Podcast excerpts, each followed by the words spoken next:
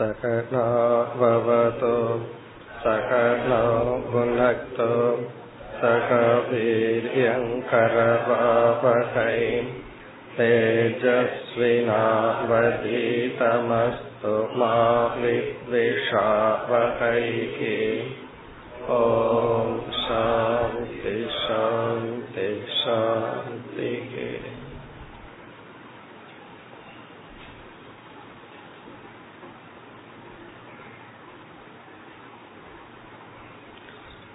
पदिनाङ्गावद् श्लोकम् यस्य स्युर्वीतसङ्कल्पाः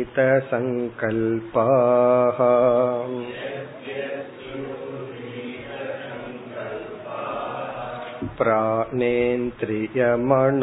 दियाम् वृत्तयः स विनिर्मुक्तः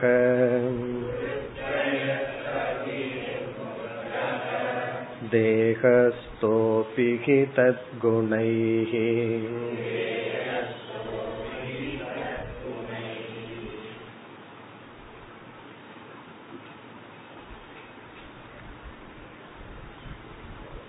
ஞானியினுடைய லட்சணத்தை பகவான் கூறிக்கொண்டு வருகின்றார் ஆத்ம ஞானத்தை அடைந்தவன் எப்படி இந்த உலகத்தில் வாழ்வான் சென்ற வகுப்பில் பார்த்தோம் அவனுடைய வெளி தோற்றமான வாழ்க்கையில் எந்தவித மாற்றமும் இருக்காது. அவன் எப்பொழுதும் போல சாதாரணமாக அவனுடைய வாழ்க்கை அமையும். அவனுடைய அன்றாட செயல்கள் மற்ற அஜானிகளைப் போல அப்படியேதான் இருக்கும் என்று கூறினார். பிறகு பதிமூன்றாவது ஸ்லோகத்தில் எப்படிப்பட்ட சாதனைகளை கடந்து இந்த பலனை ஞானி அடைகின்றான். வைஷாரத்யா ஈக்ஷயா. மிகவும் தெளிவான ஒரு பார்வையினால். ஹிஸ் விஷன் அவன் இந்த உலகத்தை பார்க்கின்ற விதம் மிக தெளிவானது சரியான பார்வை. அது அவன் தன்னை பிரமாணத்திடம் ஒப்படைத்ததனால்.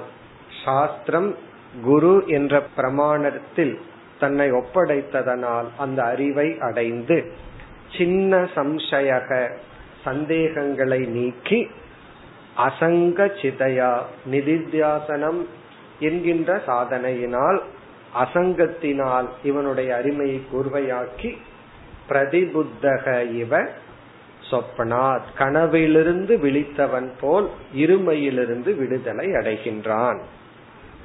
பிறகு பதினான்காவது ஸ்லோகத்தில் ஏற்கனவே கூறிய கருத்தை கூறினார்.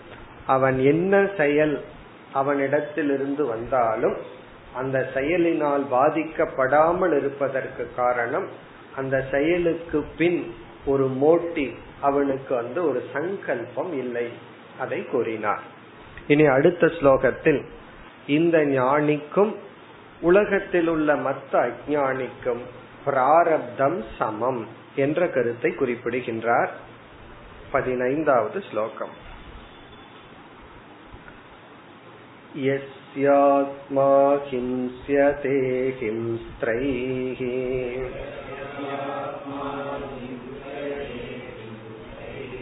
येन किञ्चित्यदृच्छया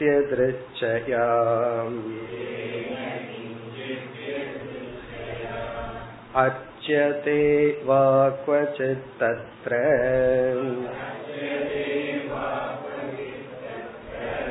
न व्यतिक्रियते बुधः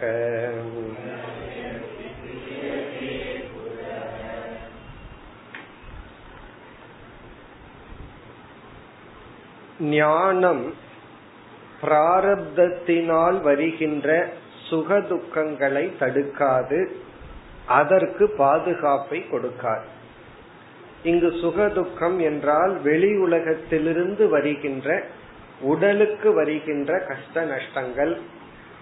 அதை இந்த ஞானம் ஒன்றும் செய்யாது. பிறகு எதுக்கு இந்த ஞானம்? என்றால் அதை எடுத்துக்கொள்கின்ற மனதை தான் ஞானமானது மாற்றி அமைக்கும். அதாவது மற்றவங்களை இந்த ஞானம் நம்மிடத்துல எப்படி பழகணுங்கிற விஷயத்துல பேசணுங்கிற விஷயத்துல நடத்தணுங்கிற விஷயத்துல உதவி செய்யாது. மற்றவர்கள் நம்மிடம் நடந்து கொள்ளும் பொழுது அதை நாம் எப்படி எடுத்து கொள்ள வேண்டும்ங்கிற விஷயத்துலதான் ஞானமானது பிரயோஜனத்தை கொடுக்கும் அல்லது செயல்படும். இப்ப இங்க என்ன சொல்கின்றார்? இந்த ஞானிக்கும் வெளி உலகத்திலிருந்து ஹிம்சை ஏற்படும். அதாவது துயரம் ஏற்படும். பல சமயங்கள்ல நம்ம ஹிஸ்டரியில படிச்சோம் அப்படின்னா இன்னைக்கு சில ஞானிகளை நம்ம புகழ்ந்துட்டு இருப்போம். ஆனால் அந்த காலத்துல அவர்கள் வாழ்கின்ற காலத்தில் அவர்களை புரியாதவர்கள் தான் அவர்களை சுற்றி இருந்தார்கள். அதன் விளைவு அவர்களுக்கு ஞானிக்கு மற்றவர்கள் கஷ்டத்தை கொடுப்பார்கள். அத வந்து ஞானியினுக்கு பொறுப்பல்ல. அது இந்த ஞானம் அதற்கு பொறுப்பல்ல. அப்படி இருந்தாலும் ஞானி பாதிக்கப்படுவதில்லை. அதாவது பிராரப்தத்தினால் வருகின்ற இன்பமான துன்பமான சூழ்நிலையில் ஞானி பாதிக்கப்படுவதில்லை. அதுதான் இங்கு சாராம்சம். எஸ்ய ஆத்மா ஹிம்ஸ்யதே ஹிம்ஸ்திரைஹி. எஸ்ய எந்த ஞானியினுடைய ஆத்மா. இந்த இடத்துல ஆத்மாங்கிற சொல்லுக்கு உடல் என்று பொருள். எந்த ஞானியினுடைய உடலானது ஹிம்ஸ்யதே ஹிம்சிக்கப்படுகின்றதோ துயரப்படுத்தப்படுகிறதோ கஷ்டப்படுத்தப்படுகிறதோ எந்த ஞானியினுடைய உடல் துயரப்படுத்தப்படுகிறதோ கஷ்டப்படுத்தப்படுகிறதோ ஹிம்ஸ்திரைஹி ஹிம்ஸ்திரைஹி என்றால் கஷ்டத்தை கொடுக்கின்ற ஷோர்ஸ் மற்ற மனிதர்கள் சூழ்நிலை போன்றவைகள். ஹிம்ஸ்திரைகின வேறு சில மனிதர்கள் சில சூழ்நிலைகள் சர்ப்ப வெப்பம் போன்ற. குளிர் வெப்பம் போன்ற அதாவது ஹிம்ஸ்திரைகினா ஹிம்சையை கொடுக்கக்கூடிய ஷோர்ஸ் அது எது வேணாலும் இருக்கலாம். சூழ்நிலையா இருக்கலாம் தட்ப வெப்பமா இருக்கலாம் நோயா இருக்கலாம் மற்ற மனிதர்களா இருக்கலாம். அப்படி அவர்களால் துயரம் கொடுக்கப்பட்டால். பகவான் உடல்ல எல்லா ஆரோக்கியத்தையும் வச்சுட்டாருன்னா பக்கத்துல இருக்கிறவங்கள சில பேர் வச்சிருவார் துயரத்தை கொடுக்கறது அதனாலதான் ராமாயணத்துல வர்ணிப்பார்கள் ராவணனுடைய உடல்ல பகவானால ஒரு நோயும் வைக்க முடியலையாம் அப்ப என்ன பண்ணாராம்? சூர்ப நகைய படைச்சிட்டாராம். ஒரு நோயாவே அவளை வந்து படைத்துள்ளார். காரணம் என்ன? எப்படியாவது அழியணும். உடல் நோயில அழிய முடியாது. அப்ப என்ன பண்ணலாம்னா இப்படி ஒரு தங்கைய கொடுத்தரலாம். அப்படின்னு சொல்லி. அதான் ஹிம்ஸ்திரைகினா சுற்றி இருக்கின்ற துயரத்தை கொடுக்கின்ற சில பொருட்களினால் ஹிம்சியதே இந்த உடலானது துயரத்திற்கு உட்படுத்தப்பட்டால் இது வந்து பிராரப்தத்தினால் நடக்க பிராரப்தத்தினால் அவன் அப்படிப்பட்ட சூழ்நிலையிலிருந்து இவன் துயரப்படுத்தப்பட்டால் ஏன கிஞ்சித் எதிர்ச்சயா.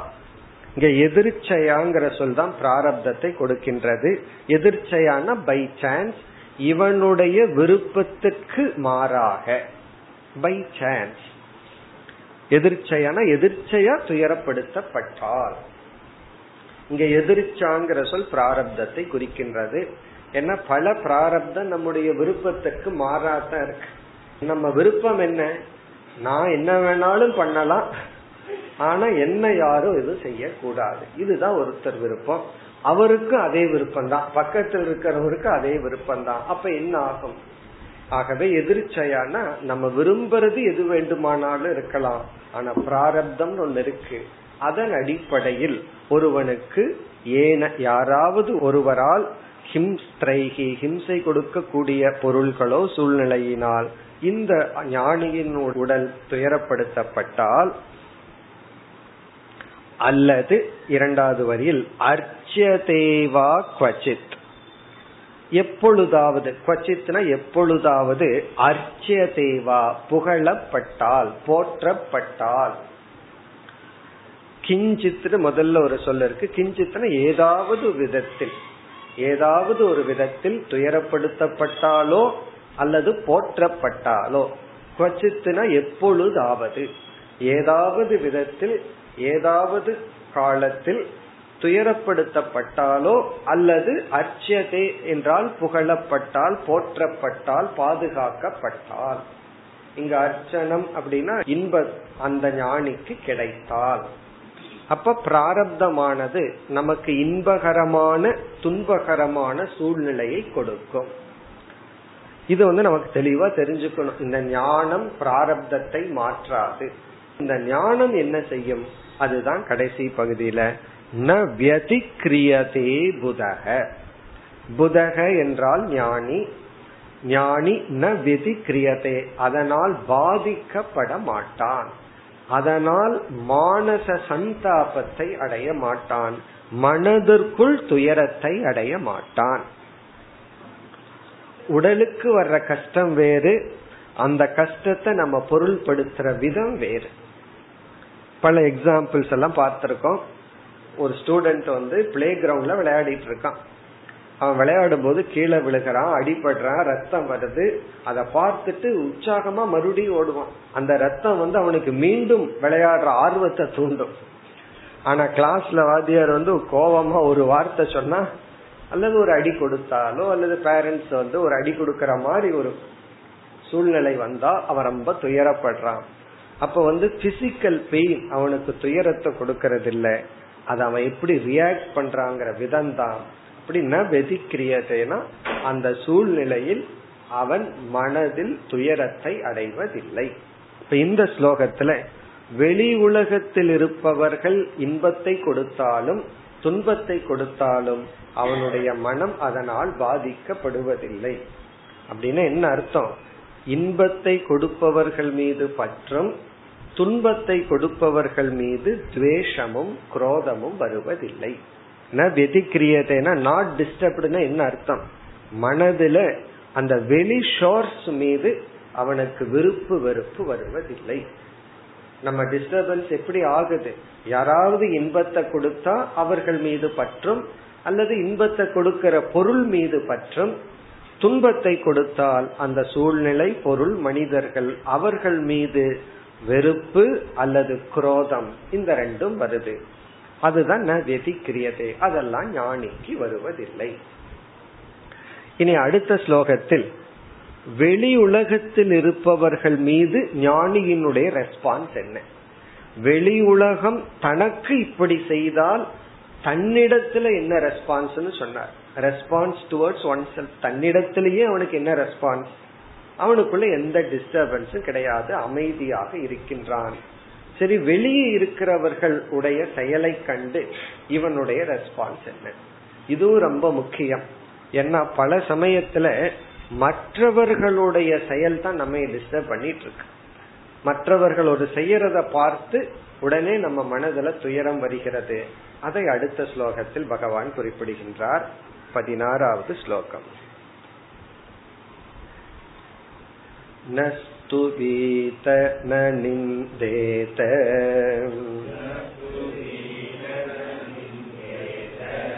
कुर्वतः साध्वसाधु वा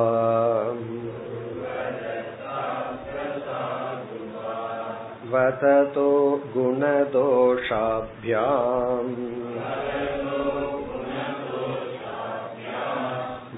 वर्जित समदृङ्मुनिः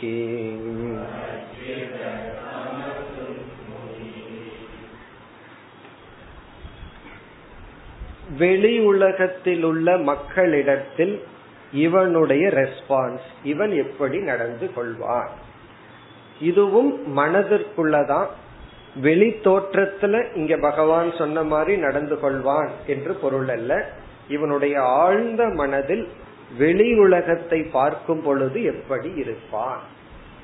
இந்த உலகத்தை அப்சர்வ் பண்ணும் போது இவனுக்குள்ள ரெஸ்பான்ஸ் எப்படி இருக்கும்? அதுதான்.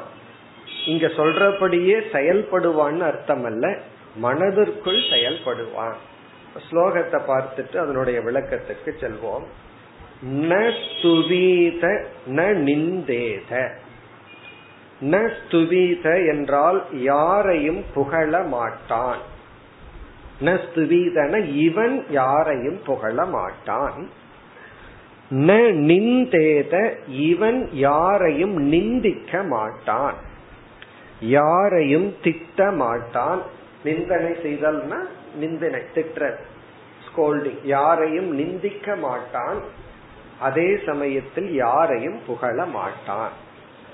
சென்ற ஸ்லோகத்துல இவனை நிந்தித்தால் இவனை புகழ்ந்தால் இவனுக்குள்ள எந்த விதமான பாதிப்பும் வருவதில்லைன்னு சொன்னார். அர்ச்சதேன புகழ்தல் சந்தோஷத்தை கொடுக்கிறது. ஹிம்சியதே அப்படின்னா இவனை நிந்தனை செய்தல் துயரப்படுத்துதல். இவன் யாரையும் புகழ மாட்டான் இவன் யாரையும் நிந்திக்க மாட்டான். அதனாலதான் ஒரு ஞானி சொன்னார் என்னை புகழாதீர்கள் புரிந்து கொள்ளுங்கள் அப்படின்னு சொன்னார். ஆனா எல்லாத்துக்கும் புகழ்றதுலதான் சந்தோஷம் புரிஞ்சுக்கிறதுக்கு தயாரா கிடையாது. குருவை புரிஞ்சுக்க தயாரா இல்ல குரு ஸ்துதி பண்றதுலதான் தயார்.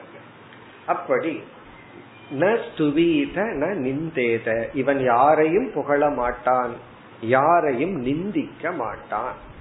இதையும் கவனமா புரிஞ்சுக்கணும். அதாவது ஒரு சாதகனையோ மற்றவர்களையோ என்கரேஜ் பண்றதுக்காக வேலிடேட் பண்ணலாம். ஒருத்தர் கஷ்டப்பட்டு தர்மத்தை பின்பற்றிட்டார். அப்ப நீ ரொம்ப நல்லா தர்மத்தை பின்பற்றிருக்கன்னு என்கரேஜ் பண்ணலாம். அதெல்லாம் தவறு கிடையாது அது செய்யணும். அந்த இடத்துல வந்து ஞானின்னு சொல்லிட்டு ஒண்ணும் பண்ணாம இருக்க கூடாது ஒருத்தருடைய மனதை உற்சாகப்படுத்த புகழலாம். அல்லது உரிமையுடன் நீ செய்யறது தப்பு அப்படின்னு சொல்லி சொல்லலாம். அந்த உரிமையை அவர்கள் கொடுத்தால். என்ன திருத்துங்க நான் ஏதாவது தப்பு பண்ண என்ன திட்டுங்கன்னு ஞானிகிட்ட சொல்லி அப்படி ஒரு ரிக்வஸ்ட் பண்ணியிருந்தா அந்த உரிமையை எடுத்துட்டு திட்டலாம் அதெல்லாம் செய்யலாம். அதனால அதை கொஞ்சம் கவனமா புரிந்து கொள்ள வேண்டும். இவர் யாரையுமே புகழ மாட்டார் யாரையுமே இகழ மாட்டார்னா மனதிற்குள்ள மனதிற்குள்ள ஓவரா புகழ மாட்டார் இகழவும் மாட்டார். யார்? சாது அசாதுவா குர்வதக. சாது குர்வதக. சாது என்றால் நல்ல குர்வதகன செயல் செய்பவர்களை இது வந்து இந்த ஸ்துவீதங்கிற வார்த்தையோட சேர்த்திக்கணும். சாது குர்வதக ந ஸ்துவீத நல்ல செயலை செய்பவர்களை ஞானி புகழ மாட்டான். அசாது குர்வதக ந நிந்தேத. தீய செயலை செய்பவர்களை நிந்திக்க மாட்டான். சாது அசாது இந்த குர்வதகன செய்பவன். சாதுன நல்லதை செய்பவனை புகழ மாட்டான். தீயதை செய்பவனை இகழ மாட்டான். அதாவது நல்லது கெட்டது இந்த உலகத்துல நடந்துட்டு இருக்கு அதை செய்பவர்களை வந்து புகழ்ந்து கொண்டோ இகழ்ந்து கொண்டோ இருக்க மாட்டான். இரண்டாவது வரியில வததகன் இருக்கு. அதையும் அப்படியே புரிந்து கொள்ள வேண்டும். இது சாதுங்கிற இடத்துல போடணும். சாது வததக. நல்லதை பேசுபவர்களை புகழ மாட்டான். அசாது வததக. தீயதை பேசுபவர்களை ந நிந்தேத நிந்திக்க மாட்டான். அதாவது நல்லதை செய்பவன் நல்லதை பேசுபவனை புகழ்வதோ தீயதை செய்பவன் தீயதை பேசுபவர்களை இகழ்வதோ இவனுக்கு இல்லை. இப்ப இதனுடைய பொருள் என்ன அப்படின்னா நல்லது கெட்டது இந்த உலகத்துல நடந்துட்டு இருக்கு. அதை இவன் சாட்சியாக பார்ப்பான். காரணம் குணதோஷாபியாம் வர்ஜிதக. இவன் குணம் தோஷம். குணம்னா நல்லது தோஷம்னா தீயது. இந்த நல்லது தீயது தர்மம் அதர்மம் இதை கடந்தவனாக இருக்கின்றான். இதெல்லாம் ஞானியினுடைய லட்சணம். இது சாதகர்களுடைய லட்சணம் அல்ல. அதை நம்ம அடுத்த ஸ்லோகத்துல தெளிவுபடுத்தலாம். குணதோஷாபியாம் வர்ஜிதக.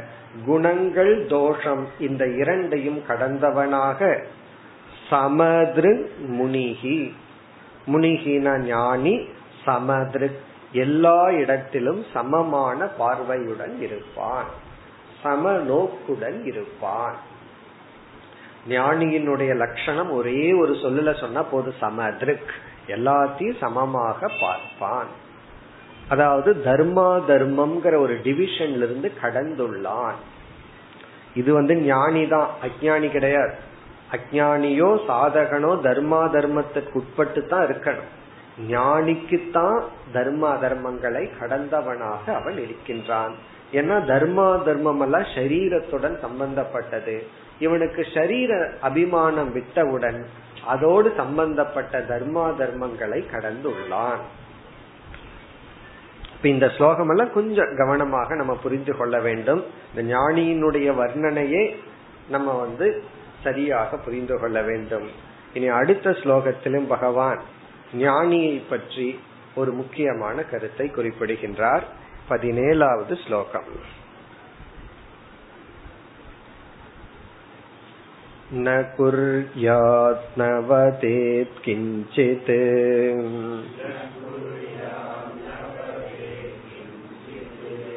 न ध्यायेत् साध्वसाधु वा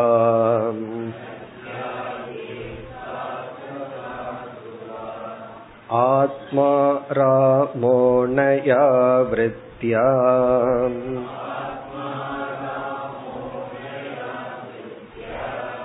विचरेज्जडवन्मुनिः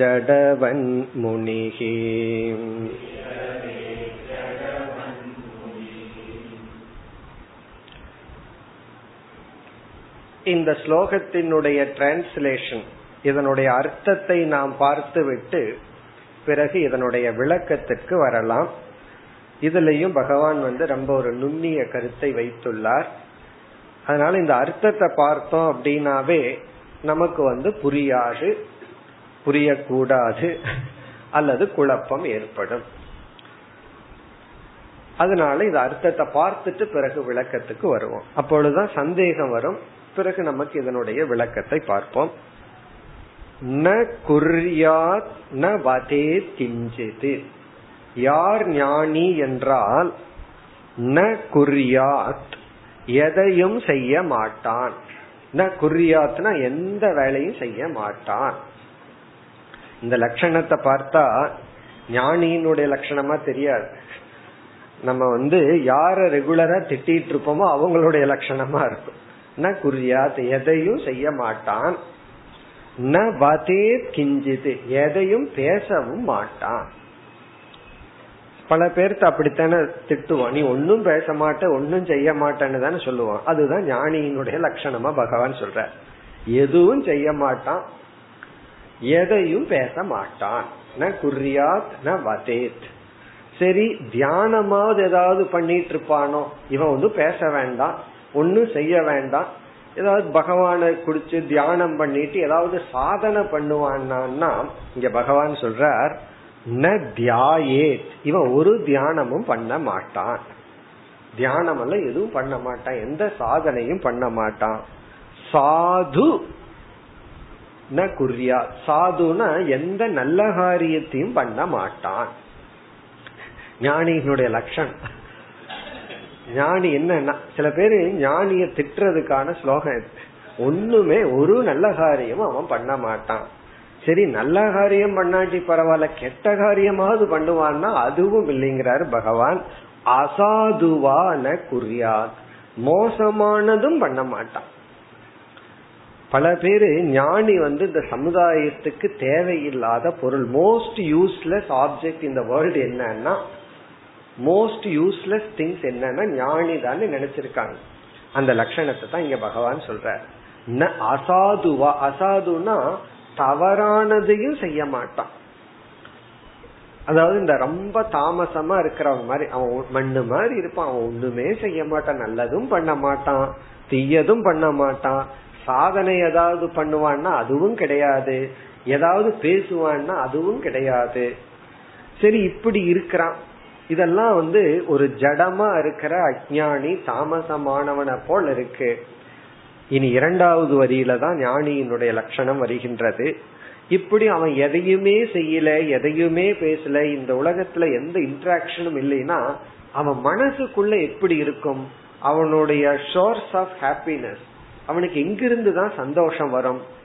அதுதான் சொல்றார் ஆத்மா ராமக ஆத்மா ராமகனா தன்னிடத்திலேயே மகிழ்ந்திருப்பவன். அவனுடைய சோர்ஸ் ஆஃப் ஹாப்பினஸ் என்னன்னா தான் தான் தன்னிடத்திலேயே மகிழ்ச்சியுடன் இருப்பவன். அவன் யாரையாவது பார்த்து சந்தோஷம் அடையணும்னா அவன் தன்னை பார்த்து கொள்வான்.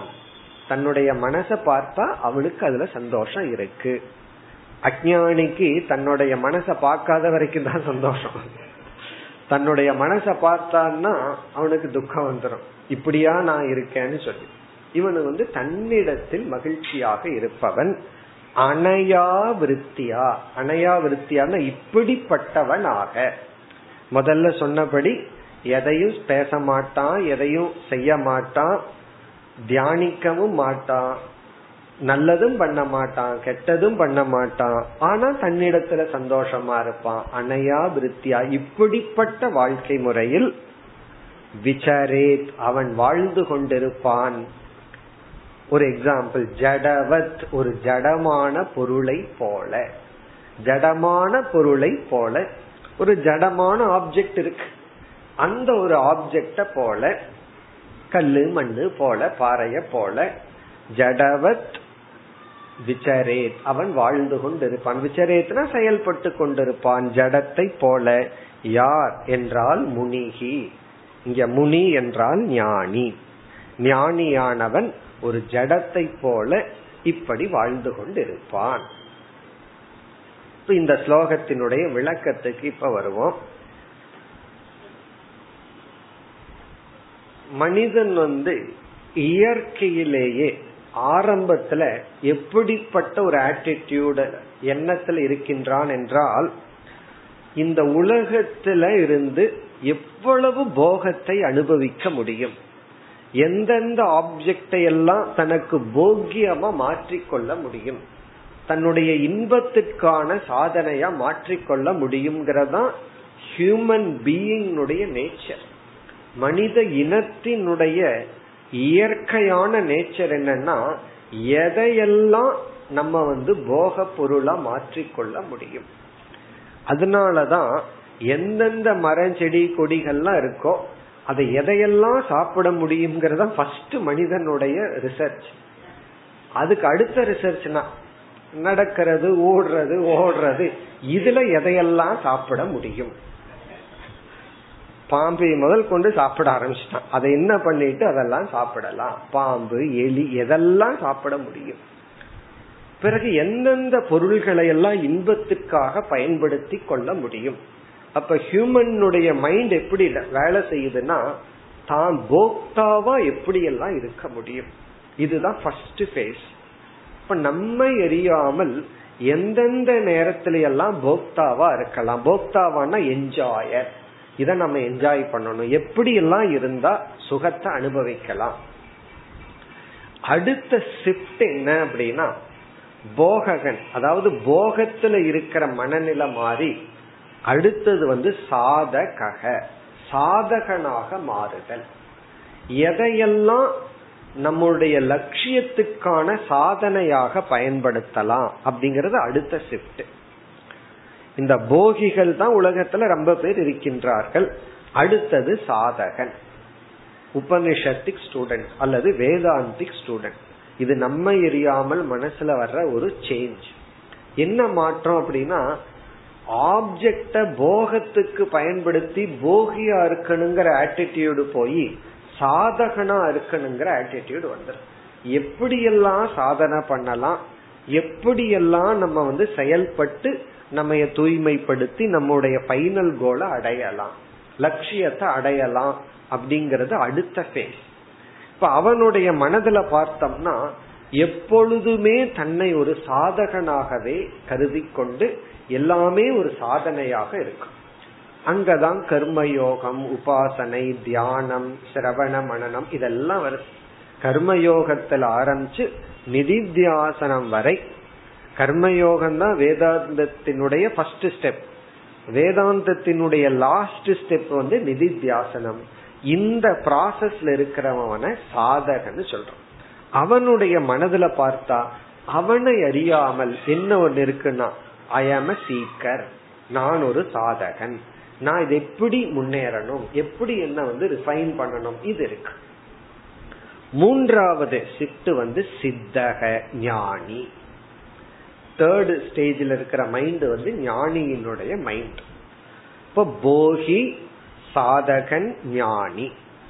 இந்த ஞானியினுடைய லட்சணம் என்ன என்றால் இந்த சாதகனுடைய லட்சணம் என்ன?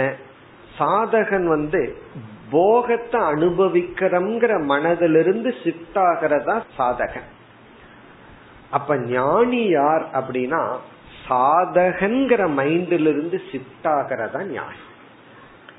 இப்ப சாதகங்கிற ஸ்டேட்டஸுக்கு என்னைக்கு வர்றோம்? என்னைக்கு வந்து இதை அனுபவிக்கணும் இதை என்ஜாய் பண்ணணும் இதை என்ஜாய் பண்ணணுங்கிற தாட்டிலிருந்து விடுதலை ஆகிறோமோ அன்னைக்கு சாதகன் ஆயிடுறோம். பெரிய லெவல்ல நம்ம வந்து பஞ்சாக்கணி தபஸ் பண்ணணுங்கிற அவசியம் கிடையாது. அந்த ஷிஃப்ட் இன் ஆட்டிடியூட் மைண்ட்ல ஒரு மாற்றம். எதை எடுத்தாலும் அதை அனுபவிச்சிடணும் சாப்பிடணும் அதை வந்து சொந்தமாக்கி கொள்ளணும் அப்படிங்கிற ஒரு தாட்டில் இருந்து நான் ஒரு சாதகன் அப்படிங்கிற தாட் எப்பொழுது வருதோ அப்ப வந்து இதுல இருந்து ஷிஃப்ட் ஆகிறான். அப்ப இவனுடைய லாங் ஜேர்னி எப்படி தான் சாதகன் சாதகன்னே இருந்துட்டு இருக்கோம் அப்போ இந்த தியானம் பண்ணணும் இந்த ஆசனம் பண்ணணும் இத படிக்கணும் இத ஜபிக்கணும் இதே என்ன இருந்துட்டே இருக்கும் ஏதாவது செய்யணும் செய்யணும் செய்யணும். இது சாதகனுக்கு இருக்க வேண்டிய கண்டிஷன் இதிலிருந்து விடுதலை அடையிறது தான் மோக்ஷம். இதுல இருந்து ரெண்டு பேர் விடுதலை அடைவார்கள்.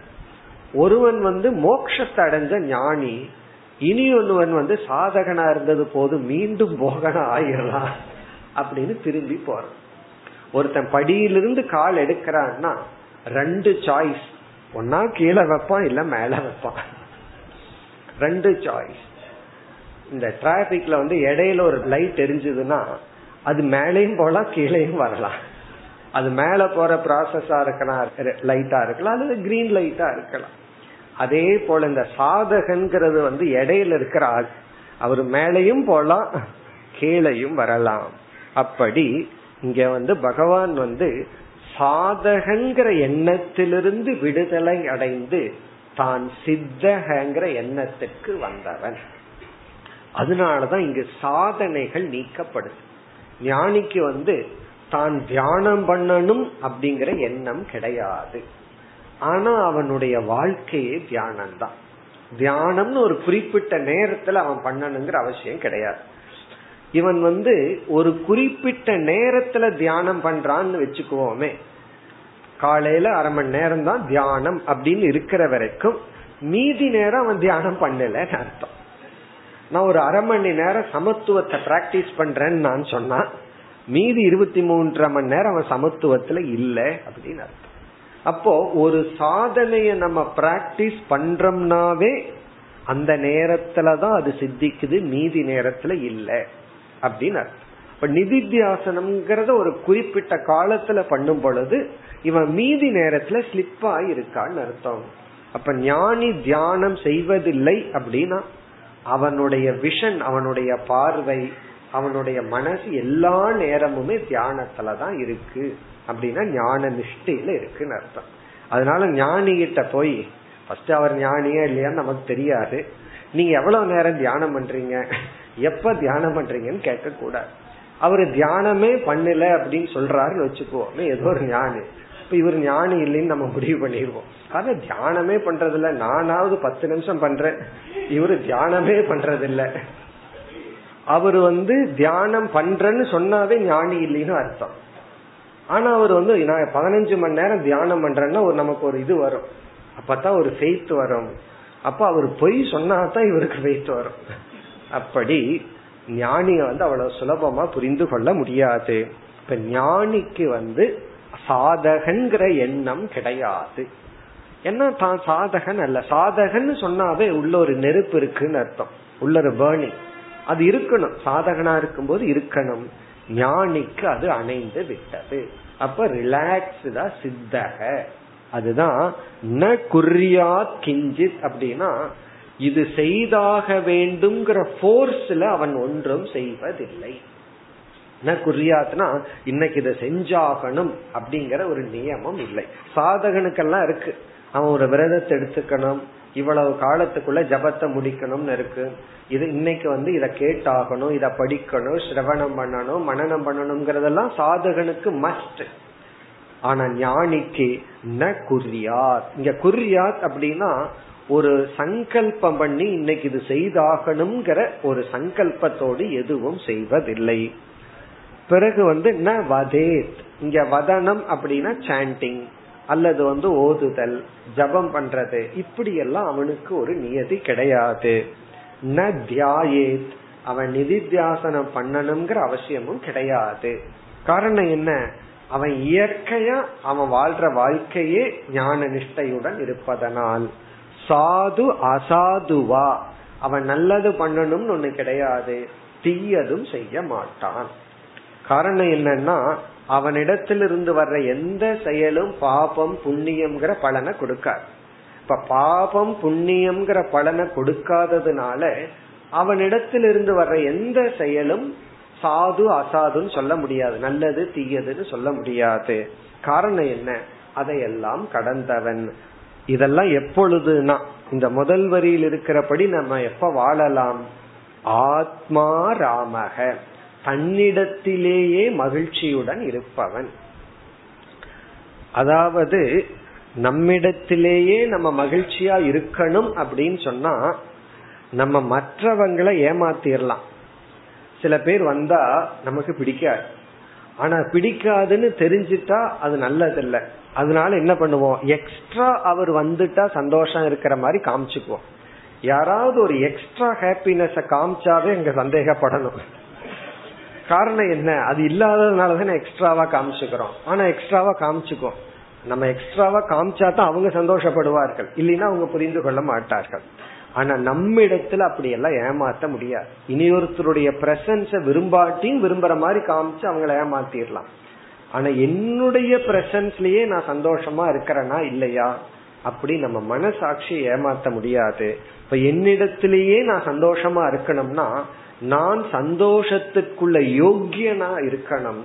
அந்த யோக்கியனா இருக்கணும்னா நான் ஆனந்த சொரூபம்ங்கிற ஞானம் எனக்கு வந்திருக்க. நானே ஆனந்த சொரூபம்ங்கிற ஞானம் வந்திருந்தா தான் நான் என்னிடத்துல சந்தோஷமா இருக்க முடியும். அப்படி இருப்பவன் அணையா விருத்தியா இப்படிப்பட்ட நிலையில். அப்படின்னா எந்த நியதியும் இல்லாமல் இவன் தான் ஹண்ட்ரட் பர்சன்ட் ஃப்ரீடத்தை அடைஞ்சவன்.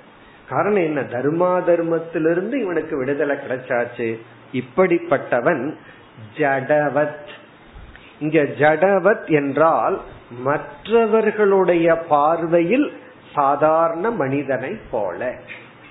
இங்க ஜடவத்னா மற்றவங்களுடைய பார்வையில இவனுக்குள் இருக்கிற குளோரி தெரியாமல் காட்டி கொள்ளாமல். இவனுக்கு நல்லா தெரியும்.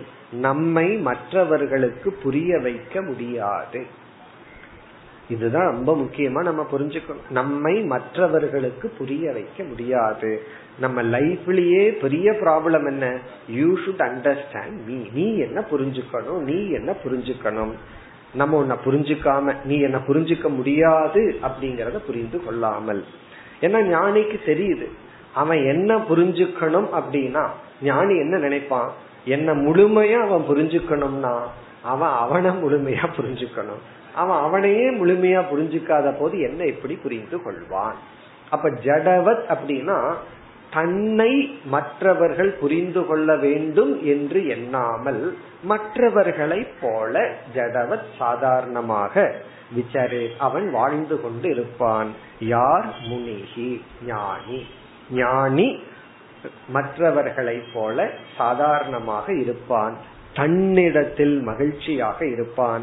இதுல பெரிய ஷிஃப்ட் என்னன்னா அதாவது போகி டு சாதகங்கிறது தான் உண்மையாலுமே ஹையஸ்ட் ஸ்டெப் எப்ப பார்த்தாலும் நான் வந்து எதையாவது அனுபவிக்கணும்னு நினைச்சிட்டு இருக்கிறவன் வந்து நான் இந்த உலகத்தை பயன்படுத்தி ஒரு சாதகனா இருக்கணுங்கிற எண்ணம். இதிலிருந்து ஒரு சித்தாகிறது தான் ஞானி. நான் சாதகனும் அல்ல நான் போகியும் அல்ல. பிறகு நான் யார்னா? நானே ஆனந்த சுரூபம். எதை நான் தேடிட்டு இருக்கிறேனோ அதுவே என் சொரூபம் என்று இவன் விசாரே. யார் முனிகி? இப்ப இதுவரைக்கும் பகவான் வந்து உத்தவர் கேட்ட கேள்விக்கு பதில் சொல்லி வந்தார். முதல்ல பந்தம்னா என்ன? முக்தினா என்னன்னு சொல்லி பந்தத்தினுடைய சொரூபம் முக்தியினுடைய சொரூபத்தை சொல்லி பிறகு பத்தனையும் முக்தனையும் வர்ணிக்கின்றேன். என்று பகவானை அறிமுகப்படுத்தி அவர் பேசி வந்தார். இனி வருகின்ற ஸ்லோகத்துல பகவான் வந்து ஒரு அட்வைஸ் கொடுக்கிறார். அதாவது ஒரு சாதகன் வந்து ஒரே நிலையில நின்று விடக்கூடாது. அப்படியே ஸ்டெப் பை ஸ்டெப்பா போகணும் என்கின்ற ஒரு அட்வைஸ் வருது. அது இனிமேல் வருகின்ற ஸ்லோகங்கள். அடுத்து பதினெட்டாவது ஸ்லோகம். शब्दब्रह्मणि निष्णातः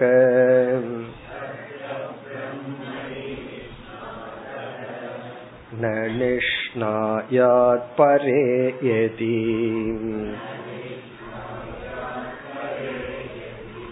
श्रमस्तस्य श्रमफलः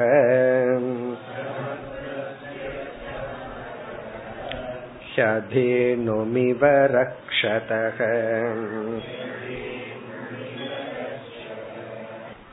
பதினெட்டாவது இந்த ஸ்லோகத்திலிருந்து இருபதாவது ஸ்லோகம் வரை பதினெட்டு பத்தொன்பது இருபது இந்த மூன்று ஸ்லோகங்களினுடைய சாராம்சம் சப்தத்திலிருந்து அர்த்தத்திற்கு செல்ல வேண்டும் சப்தா டு அர்த்தா சாஸ்திர சப்தத்திலிருந்து அர்த்தத்துக்கு போகணும். சாஸ்திரத்தை படிக்கிறதிலிருந்து சாஸ்திரத்தை புரிஞ்சு கொள்றதுக்கு போகணும். அதுதான் சாராம்சம். இந்த மூன்று ஸ்லோகத்திற்கான விளக்கத்தை பார்த்துட்டு ஸ்லோகத்திற்குள் செல்லலாம். அதாவது நான்கு விதமான மனிதர்கள் இருக்கின்றார்கள். முதல் விதமான மனிதர்கள் சாஸ்திர அஜக சாஸ்திரத்தை பத்தி எந்த அறிவும் இல்லாதவன். அஜக ஆஃப் சாஸ்திரா சாஸ்திரம் அப்படிங்கிற ஒன்னே தெரியாது. அது தர்ம சாஸ்திரமா இருக்கலாம் வேதமா இருக்கலாம் வேதாந்தமா இருக்கலாம். அந்த சாஸ்திரம்ங்கிறதே ஒண்ணு தெரியாது. சப்த பிரமாணம்ங்கிறதே ஒண்ணு தெரியாது. சாஸ்திர அஜக அதாவது நமக்கு எவ்வளவு சாஸ்திரம் இருக்கு? எல்லா லாங்குவேஜ்லயும் குறிப்பா தமிழ்ல பார்த்தோம்னா திருவாசகம் தாயுமானவர் பாடல் எத்தனையோ சாஸ்திரங்கள் இருக்கு. பிறகு வந்து சான்ஸ்கிரிட்ல வேதம் இருக்கு வேதாந்தம் இருக்கு அப்படி எத்தனையோ சாஸ்திரங்கள் எல்லாம் இருக்கு. இந்த சாஸ்திரத்தினுடைய சப்ஜெக்ட் மேட்டர் என்ன அப்படின்னு சொன்னா ரெண்டு தான். ஒன்று நீதிநெறி எத்திக்ஸ் இனி ஒன்று ரியாலிட்டி பிரம்மத்தை பற்றி. எது தர்மம் எது அதர்மம்ங்கிறது ஒரு சப்ஜெக்ட் எது உண்மை எது பொய். அது இனி ஒரு சப்ஜெக்ட் இதுதான் சாஸ்திரம். சாஸ்திரம் சொன்னாவே இந்த ரெண்ட பத்தி பேசுறதுதான். நீதி நெறி தர்மா தர்ம ஞானம் சத்திய வித்யா ஞானம். இந்த ரெண்டு தான் சாஸ்திரத்தினுடைய சப்ஜெக்ட் மேட்டர் இந்த தர்மா தர்மத்தை பற்றி பேசுற சாஸ்திரத்தை தான் கர்மகாண்டம்னு சொல்றோம். உண்மை பொய்ய பற்றி பேசுற சாஸ்திரத்தை தான் வேதாந்தம் ஞான காண்டம்னு சொல்றோம். இப்படி ஒரு சாஸ்திரம் இருக்கு. இந்த சாஸ்திர தர்மத்தை போதிக்குது. எது அதர்மம்ங்கிறத போதிக்குது. எது உண்மை எது பொய் எது லட்சியம்? மனுஷனுடைய லட்சிய புருஷார்த்தம் என்ன? அதற்கான பாதை என்ன? இதையெல்லாம் போதிக்கிறது தான் சாஸ்திரம். இப்படி ஒண்ணு இருக்குங்கிற ஞானமே இல்லாத மனிதர்கள். சாஸ்திர அஜக பல பேர்த்த பாக்கிறோம் அல்லது நம்மளையே பாஸ்ட் டென்ஸ்ல பார்த்தா அப்படித்தான். நம்மளே சாஸ்திரத்துக்குள்ள வர்றதுக்கு முன்னாடி என்ன தெரிஞ்சு வச்சிருந்தோம்? ஒன்னும் தெரியல. அப்ப நம்முடைய பாஸ்ட பார்த்தோம்னா சாஸ்திர அஜக அல்லது பலரை பார்த்தோம் சொசைட்டிலாம் இப்படி ஒன்று இருக்கிறதே தெரியாம சந்தோஷமா பிறந்து சந்தோஷமா வாழ்ந்து சந்தோஷமா இறந்தும் போறத நம்ம பார்த்திருக்கோம். இரண்டாவது விதமான மனிதர்கள் சாஸ்திர சப்த ஞானவான். சாஸ்திரத்தினுடைய சப்தத்தை தெரிந்து கொண்டவர்கள். சப்த ஞானவான் சாஸ்திரம்ங்கிறது தெரியும். வேதம் திருவாசகம் தேவாரம் அல்லது எத்தனையோ தமிழ் நூல்கள் இருக்கு. பிறகு வந்து கர்மகாண்டத்துல எத்தனையோ சூக்தங்கள் எத்தனையோ வேதம். இந்த சப்தத்தை கிரகித்து கொண்டவர்கள் பாராயணம் செய்பவர்கள். இந்த சாஸ்திர சப்த ஞானமா அவங்க வந்து எத்தனையோ வேத மந்திரங்களை எல்லாம் சேன் பண்ணுவாங்க மனப்பாடம் செய்திருப்பார்கள். அல்லது வந்து தமிழ் நூல்களா இருக்கலாம் திவ்ய பிரபந்தமா இருக்கலாம். ஒருவர் வந்து ஒரு பையன் அவன் வந்து திவ்ய பிரபந்தத்துல எத்தனையோ பாடல ரொம்ப அழகா மனப்பாடமா சொல்லி ஒரு நாள் பாடிட்டு இருந்தான். பரவாயில்லையே இந்த சின்ன வயசுல இவ்வளவு பாடல் பாடுறானேன்னு சொன்னா கடைசியில எனக்கு தமிழ் தெரியாது அப்படின்னு சொல்ற தமிழ் சுத்தமா தெரியாதான். அப்புறம் எப்படி திவ்ய பிரபந்தம் இவ்வளவு நல்லா பாடுறேன்னா எங்க வீட்டுல சொல்லி கொடுத்தாங்க அதனால பாடுறேன். இது என்னன்னா சப்த ஞானம். அதே போல வந்து சமஸ்கிருதம்னா என்னன்னு தெரியாது. ஆனா வேதிக் மந்திரங்கள் பலத பலர் மனப்பாடம் பண்ணி உள்ளார்கள். ஏன்னா அது ட்ரெடிஷ்னலா வர்றது. அது சப்த ஞானவான் ஸ்ரீருத்ரமாகலாம் சூக்தமாகலாம் இதெல்லாம் படிச்சு வச்சிருக்கிறது. அப்படி பலர் இருக்கின்றார்கள். அது வந்து அந்த பரம்பரையா கேட்டு கேட்டு வர்றது. அப்ப அவங்களுக்கு சாஸ்திரம்னா என்னன்னு தெரியும். ஏதோ ஒண்ணு இறைவனினுடைய ஸ்துதி பாடுறது அவ்வளவுதான் தெரியும். இந்த சாஸ்திரத்தினுடைய சப்ஜெக்ட் மேட்ரு தெரியாது. ஆனா இந்த சாஸ்திரத்தினுடைய சப்தத்தை மட்டும் கிரகித்து கொண்டவர்கள். அப்படி பலர் இருக்கின்றார்கள். அது செகண்ட் ஸ்டேஜ் தேர்டு ஸ்டேஜ் வந்து பண்டிதாகா பண்டிதர்கள். இவர்கள் வந்து இலக்கணம் எல்லாம் படிச்சு சாஸ்திரத்தினுடைய அர்த்தத்தையும் இவர்களுக்கு தெரியும். மூன்றாவது வந்து பண்டிதக. இத வந்து சங்கரர் பிரம்மசூத்திரத்துல ஸ்ருத பிரம்ம அப்படின்னு சொல்வார். ஸ்ருத பிரம்ம அப்படின்னா பிரம்மத்தை பற்றி விஷயங்களை எல்லாம் இலக்கணப்படி படிச்சு வச்சிருக்கான். சான்ஸ்கிரிட் கிராமர் படிச்சுட்டா அந்த சான்ஸ்கிரிட் லாங்குவேஜில் இருக்கிற அந்த ஸ்லோகத்தினுடைய அர்த்தம் எல்லாம் நமக்கு தெரிஞ்சிடும். மீனிங் இப்ப இவர்களுக்கு வந்து சாஸ்திரம் வந்து என்னென்ன ஸ்துதி செய்யுது? இப்ப ருத்ரம் இருக்கு. ருத்ரத்தை அர்த்தம் தெரியாம படிக்கிறவங்க தான் நைன்டி பர்சன்ட். மீதி ஒன்பது பர்சன்ட் இருக்கு அவங்களுக்கு அர்த்தம் தெரியும். அந்த அந்த எப்படியெல்லாம் இறைவனை சிவனை வந்து அந்த ஸ்ரீருத்ரம் ஸ்துதி பண்ணது அர்த்தமும் தெரியும். இவங்க அர்த்தம் தெரிஞ்சிருக்கணும்னா இலக்கணம் படிச்சிருக்கணும். ஆகவே இலக்கணமும் படிச்சு அர்த்தத்தை தெரிந்து கொண்டவர். அதே போல புருஷ சூக்தம் எடுத்துட்டோம் அப்படின்னா அர்த்தம் தெரியாம படிக்கிறவங்க தான் நைன்டி பர்சன்ட் இந்த புருஷ சூக்தம் இதெல்லாம் சேன் பண்றவங்க கிட்ட போய் அர்த்தம் என்னன்னு கேட்டு பாருங்க.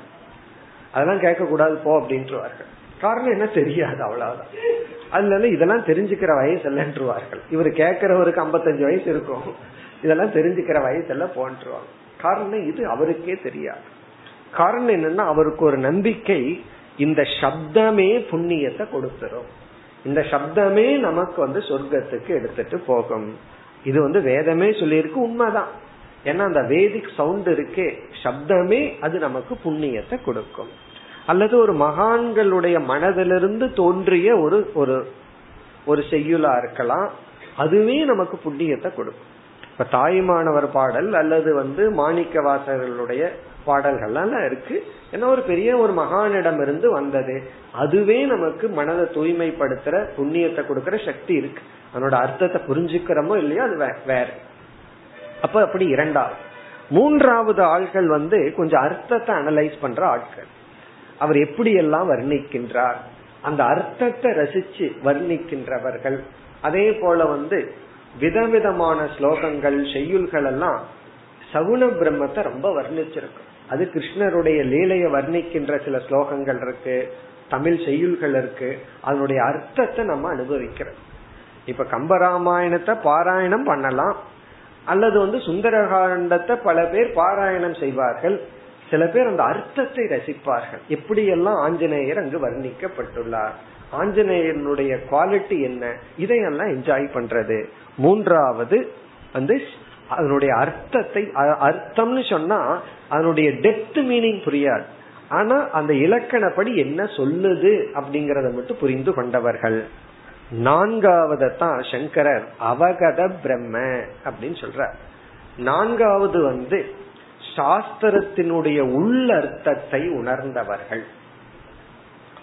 இந்த இலக்கணப்படி அர்த்த ஞானம்ங்கிறது வேற அர்த்தத்தை உணர்ந்து புரிந்து கொள்வது என்பது வேறு. அதனாலதான் சங்கரர் வந்து ரெண்டா பிரிக்கிறார். ஸ்ருத பிரம்ம அவகத பிரம்ம. ஸ்ருத பிரம்மன பிரம்மத்தை கேட்டவன். அவகத பிரம்மன பிரம்மத்தை புரிந்து கொண்டவன்.